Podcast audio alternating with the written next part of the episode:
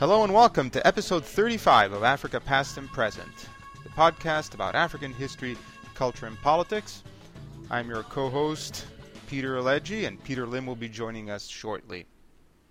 We're Skyping today with Doctors Wendi Manuel Scott and Benedict Carton, both uh, professors at George Mason University in Fairfax, Virginia, and also the organizers of an exciting recent conference held at George Mason entitled African Identities in the age of Obama. Dr. Wendi Manuel Scott is assistant professor and director of African American Studies.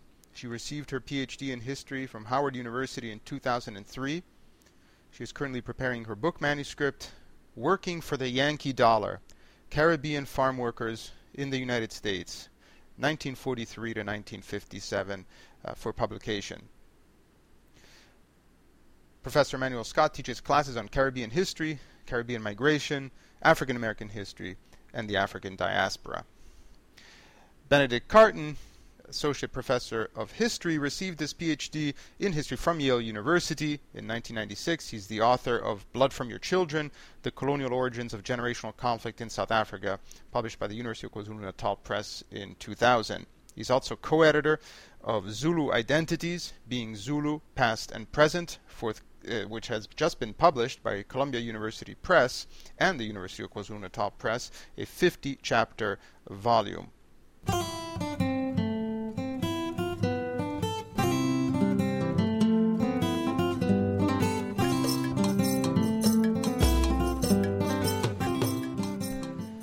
Welcome, Wendi Manuel Scott. Thank you. It's a pleasure to be with you this afternoon. And welcome, Benedict Carton. Thank you very much, Peter Alegi and Peter Limb, for making this happen. Well, why don't we start with the uh, inspiration for the African Identities in the Age of Obama conference, uh, which came from uh, Ali Mazrui, I believe? Yes, in part, it certainly did. Um, I am the new director in the sense of the African African American Studies program at George Mason. And when I became director, I thought it necessary to really expand the program and the focus. And as an African diaspora historian, I came to African African American Studies with an interest in Africa, the Caribbean, and really a global black examination of culture, identity, experiences resistance. And so, um, with the name change, the George Mason University faculty really began to ask some questions about what did that mean and where we wanted to go. In some ways, I think our students at George Mason helped to inspire the conference. Several students came to me. They are African immigrants, second generation, and wanted to discuss some of the questions and issues that surround being an African immigrant student in the United States. And about the same time, colleagues began to discuss a recent uh, presentation talk by Ali Mazrui in Africa. And so, really, the two of those things came together, and we decided to invite Dr. Mazrui to the university to talk about African identity in the 21st century. Yeah, and it was Ali Mazrui who took the opportunity to use uh, Barack Obama as the metaphor for understanding African identities, plural, in the past, uh, I would say, since you know, the independence period to the present, and in relation to quite a number of themes that we consider important in our program, um, themes that deal with issues of inequality, um, human migration and movement, and of course, mobility far from Africa, and what happens as a result of various forms of migrations, both in the historical period as in the last three to four hundred years, and that's an incredibly important subject in of itself, but actually more recently. And to understand those currents in relation to this extraordinary moment, which we called for the conference an age of Obama, which we were very lucky that our keynote speaker, Professor Colin Palmer, um, immediately began to, I wouldn't say disassemble, but to interrogate that term and to begin to put forward a different set of ideas and maybe different parameters for us to understand what an age is historically and where Obama fits in that whole language of an age and what it is that he represents. Um, one of the things that I think we found very interesting about Mazrui's presentation is this um, duality that you mentioned, Peter Alegi, about Mazrui's view of Africans of the soil and Africans of the blood. One of the most powerful conclusions that Mazrui reached in his um, talk last spring was that um, Obama may be America's gain and still may be America's great gain in the future but he is almost certainly America, uh, Africa's loss for a variety of reasons, not least the brain drain and other factors. And um, that kind of uh, promoted, or rather spurred us on to thinking critically about Obama and Africa and the United States.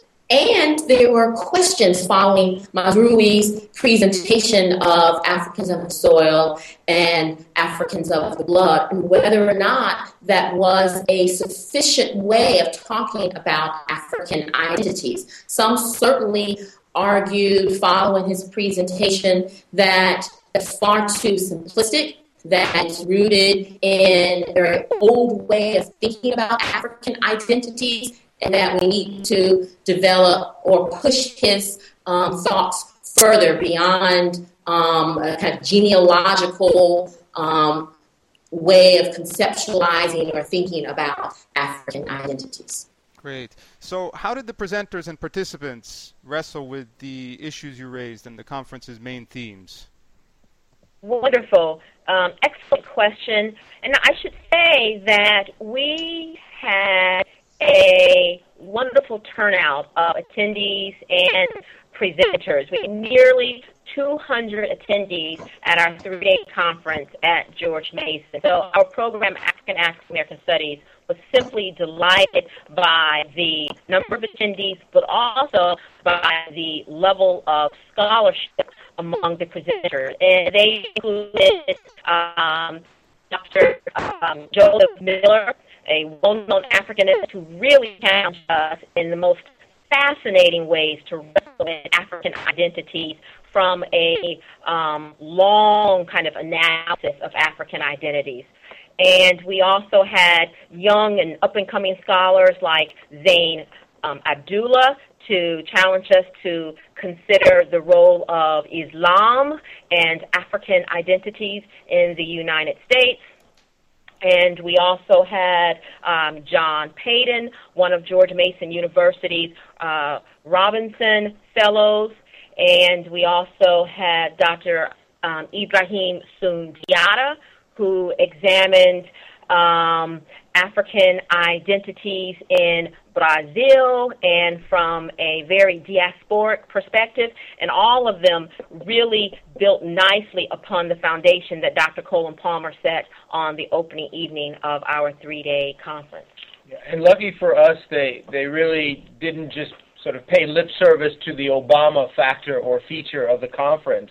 That they understood Obama the way people sort of uh, invest in this figure a kind of um, messianic quality, uh, uh, kind of quality too of, of being from many different places, a person able to be fluid within his own identity, and also someone who um, took, you know, this uh, what Joe Miller would call the dichotomous world of being African seriously, and that is um, understanding oneself uh, as an individual, but within a much more collective whole, and that collective whole also changing over time historically and being subject to debate, contestation, as well as sort of movements of solidarity. So, uh, our scholars who dealt with, with Islam in Africa and Islam in America and African Muslims in America and being black and Muslim in America, we had quite a few presenters discussing those issues, talked about the quote controversies surrounding um, Barack Obama's identity from the birther movement um, to the fact that his father uh, had a deep Muslim East African um, lineage, but that lineage itself was perhaps much more formed and inflected by other important kinship dynamics. So a lot of what was discussed and debated um, crossed many different disciplinary boundaries. And I'd also say there was quite a lot of dialogue about gender and African manhood, black manhood, mm-hmm. in terms of politics, but particularly in terms of popular culture and how African and black manhood is represented and how we have to wrestle with those representations of African and black manhood. So, give me an example of this connection between sort of black masculinity uh, and popular culture, and how. Well, for example, uh, a number of, of students, and we had um, so many students in each presentation um, coming from um, different uh, colleges and universities in our region, Coppin State, um, Howard University, especially Morgan State, um, and so forth. Uh, you know, they were outright uh, frank about why they voted for Barack Obama because they felt that he was married to his sister, and that this is the language they used uh, that it was the Michelle factor for them. And this is largely women talking about this, but they, they seem to think that um, it wasn't that there was something not quite right about Barack Obama as a man, but that he didn't come from a historical trajectory which was the most important to them, which is the historical trajectory of, frankly, slavery in America and post slavery dynamics and the struggle for rights that uh, was based on people coming from that historical moment. And in some ways, that was a very interesting perception of, of gender, of Barack Obama's masculinity itself. Somehow it was sort of deracinated, lifted up from its roots, and they needed to root him through his wife. Mm-hmm. And she legitimizes him then and his blackness, his black mm-hmm. identity, which was very fascinating. So you've raised some of the more complex or problematic aspects of the uh, Obama uh, paradigm, the Obama phenomenon. Earlier in the year, there was a conference at Syracuse University called by Horace Campbell, uh, and it was sort of squarely framed around the theme Obama and Africa, which way? And what was I was a speaker at that conference, and one of the uh, uh, themes of the conference was uh, squarely confronting the challenges that Obama faces with the limitations uh, from Congress and also the more uh, problematic aspects of militarization as it affects Africa. So, a number of the speakers, Prexy Nesbitt, Terry Barnes, Mel Bowen, talked about these issues. And I wonder how these more problematic political and economic issues could be related to the issues that your conference uh, approach to do with gender and identities. What's the intersection here between the more cultural aspects and the more sociological or political aspects? Well, one of our presenters, it occurs to me um, with your very poignant question, uh, a new uh, faculty member at George Mason University, Toby Jenkins, in her presentation, she talked about not only hip hop, but hip hop within the context of the um, prison complex. She talked about um, African black manhood and how will the prison system, the criminalization of black um, male identity be transformed, if at all, as a result of Obama? What will change, if anything at all, because Obama is the president of the United States? And perhaps even pushing that further, she talked about whether or not um, black men are necessarily viewed any differently just because Obama is the president of the United States. And so, in some ways, there certainly was this linkage and discussion about um, politics within the context of the um, of the United States and identity and blackness and what that means for us in the 21st century and whether Obama can do anything to change or transform the way black manhood, African manhood, and identity is understood and represented. Yeah, and, and Peter, on the on the kind of offshore America point, you know, in, in relation to what kind of state Obama inherits and what kind of legislative process Obama inherits. Um, there were a number of very interesting commentaries on that. Ibrahim Sundiata dealt with it a little bit. Zain Abdullah dealt with it a little bit uh, by talking about Senegalese Muslims in New York City and their perceptions of their Africanness and how they celebrate it through the Touba Mosque.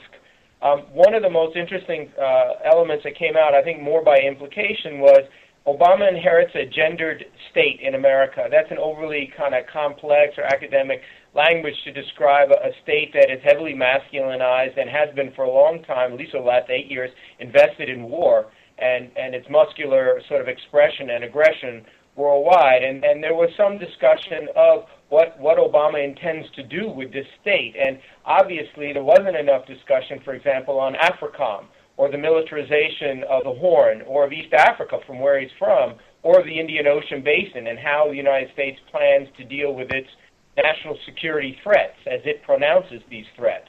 Um, so uh, that could have been a much more um, productive sort of uh, path to follow. Um, but what, what was the most compelling, I would say, is there was much more focus too on um, how this gendered state, if you want to call it that, is dealing with quote problematized or problem manhood. And and again, going back to Wendi's comment, uh, it wasn't just uh, Joe, Joe uh, um, Toby, Jenkins. Toby Jenkins's presentation. Um, there was a lot more under discussion on Obama being a, a man of color, a man associated with Africa and being African American, and presiding over this industrial prison complex. Um, right. There's a lot. Yeah. There's a lot of big issues there, and they're all connected, obviously. And I'm just looking at Horace Campbell's concluding comments at the Syracuse conference when he said, We spoke about the inseparability of what happens in Louisiana and what is happening in the Niger Delta.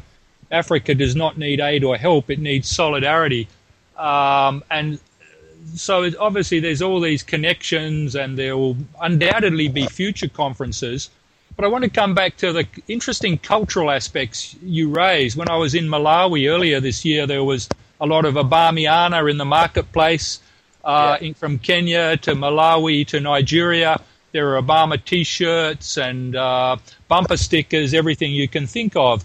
So I'm wondering, um, what does it mean in Africa today? What does Obama mean in Africa? Maybe you could, we could uh, recenter this uh, temporarily back to Africa. What what does it all mean? Do you think culturally or symbolically or politically to people in Africa? to have I mean, a to have a president like Barack question. Obama.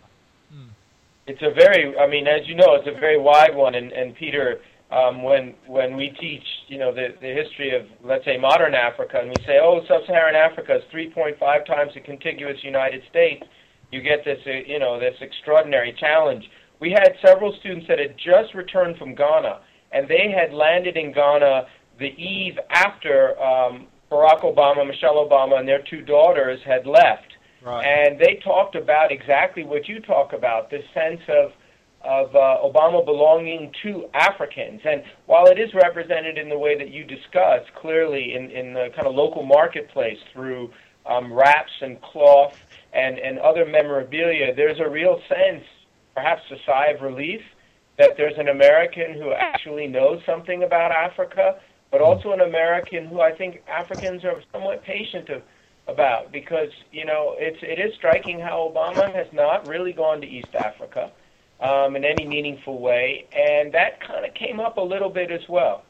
It did. It did. It came up not only in terms of Africa, I should say, but one of the presenters even talked about Brazil and what um, Obama means to Afro Brazilians and um, white Brazilians and how they have very kind of mixed understandings or ways of looking at Obama. And for Afro Brazilians, they're very proud and they point to him and can hold Obama up as an example, a hopeful example of what may be possible in Brazil. Right? And then at the same time, you have white Brazilians who could not, according to one of our presenters, imagine having a president that's dark and clearly of African descent. And so there's a very kind of complex way, I would say, globally, that people of African descent understand and view um, Obama. Can, can I also say that there was a really interesting comment coming out of that presentation as well? I'm, I'm really happy that Wendi raised it. Uh, there's something like a, an Obama immunity factor that in conversations with people overseas who have similar histories as we do, i.e., histories of slavery and of mass migrations of Africans, most of it forced, um, there's a need to discuss race and race identity, both as a, as a kind of formation from the past and a way forward. And there's a sense of, of that with, with the discussion of Obama by an American in a society that had a similar history as the U.S., um, and this could very well be South Africa too, that at least it's a touchstone. Um, that people can say, well, look, both societies really are trying somehow to create a conversation. It's pretty loud and riotous, and it has serious overtones of craziness and violence, but it's happening, and it really hasn't happened in this way historically. I think it's really interesting also how this, this conference is really bridging the historically divided fields uh, of African studies and African American studies and even uh, uh, Caribbean studies. And uh, you uh, mentioned Brazil, we could introduce Latin American studies maybe as well. Um, I just came back from a conference at Duke on uh, sport, race, and power, which uh, was really quite fascinating. I participated in a panel on Africa in the global sports economy, and there are also very important figures from uh, African American sport history. Um, probably most important was Harry Edwards, uh, who, of course, was the uh, leader of the Olympic Project for Human Rights that led to the famous protest at Mexico City 68. And it was really interesting to see uh, how little uh, dialogue there had been until that point between specialists who work on African sport and those who uh, work on African American sport. So uh, it also made me think of comments made at the recent Africanist Graduate Research Conference at MSU by uh, the director of our Title VI Center, James Pritchett, who talked about uh, the, the so-called crisis in African studies being largely a bogus idea and that we don't need to save the discipline, but rather we need to build it, create it, innovate it. And this seems like what your conference was really trying to do, to, bridge different streams of African knowledge uh, and create uh, really a path to the future. Uh, do you think that's what was going on, or do you think uh, it was successful? Did it achieve what it intended to do, or, or what did you take away from it? I think you're you're spot on, Peter. That is exactly what my intention was. Again, you know, I am um, a trained African diaspora scholar uh, from Howard University, right, um, not too far from George Mason University, and I certainly see this program, African African American Studies, and the conference um, as a way to um, not only have an interdisciplinary examination of black identity, black experience, the um, the um, um, the inequalities and resistance of people of African descent, but I, I really saw the conference as an opportunity to bring scholars from multiple fields together to have a powerful dialogue um, about African identities. And, and we continue to emphasize identities because historians have one way of grappling with African identities, and those from cultural studies or those from political science bring something else. And I think when all of us can have a um, dialogue, it's a very useful one that allows us to grapple with some very difficult and complex um, problems. Yeah, and, and Wendi raises an incredibly important point, and I think we, we both remember, Wendi and I, um, one particular session when we have students um, from the continent of Africa and, and self-identified African Americans in the room, and there was a debate over the word black and the word African American hyphenated and the word African, and actually a discussion, uh, you know, aside from what was presented at the panel about why is it, and, and students were talking, um, why is it that you think of Africa in this way? And, and African American students may be replying, why is it that you think of African Americans this way? And, and it was more than poignant. I would say it was, in a healthy way, painful. It was as if historically we had both Booker T. Washington and W.E.B. Du Bois in the room. Especially Garvey. Yeah, and Garvey, especially Garvey, and Ida Wells. Yes, yeah, yes. Ida B. Wells. And and and here here you have people historically who were comfortable on some level, but also uncomfortable with what it meant to be Pan African. Yes, yes. And I should say one of the concluding events of the conference was a viewing of a new, relatively new documentary, Neo African Americans, and it was very eye opening for not only um, the scholars in attendance, but the students as well, who sat there and said, "Oh, well, I." Thought about this one way of examining African identities, but to see in the film, um, it displayed so beautifully um, the beautiful kind of complexity of identities. People from um, North Africa with one phenotype, and people from South Africa, from West Africa with another, and it looked at immigrants, both those that may be Christian in the United States and those that were Muslim and Caribbean immigrants. And so it really, the, the documentary Neo African Americans really opened up um, another opportunity to really interrogate um, how difficult it can be to understand and wrestle with um, historical realities and the 21st century and what that means for people of African descent. Well, uh, we've been speaking to Wendi Manuel Scott and Ben Carton at George Mason University in Virginia about their wonderful conference, African Identities in the Age of Obama. I'd like to thank you very much for taking the time to speak with us. Thank you. It's been a wonderful pleasure. Thank you, Peter Alegi, and thank you, Peter Limb. Thank you. Africa Past and Present is produced by Matrix, the Center for Humane Arts, Letters, and Social Sciences Online at Michigan State University. Our producer is Scott Pennington.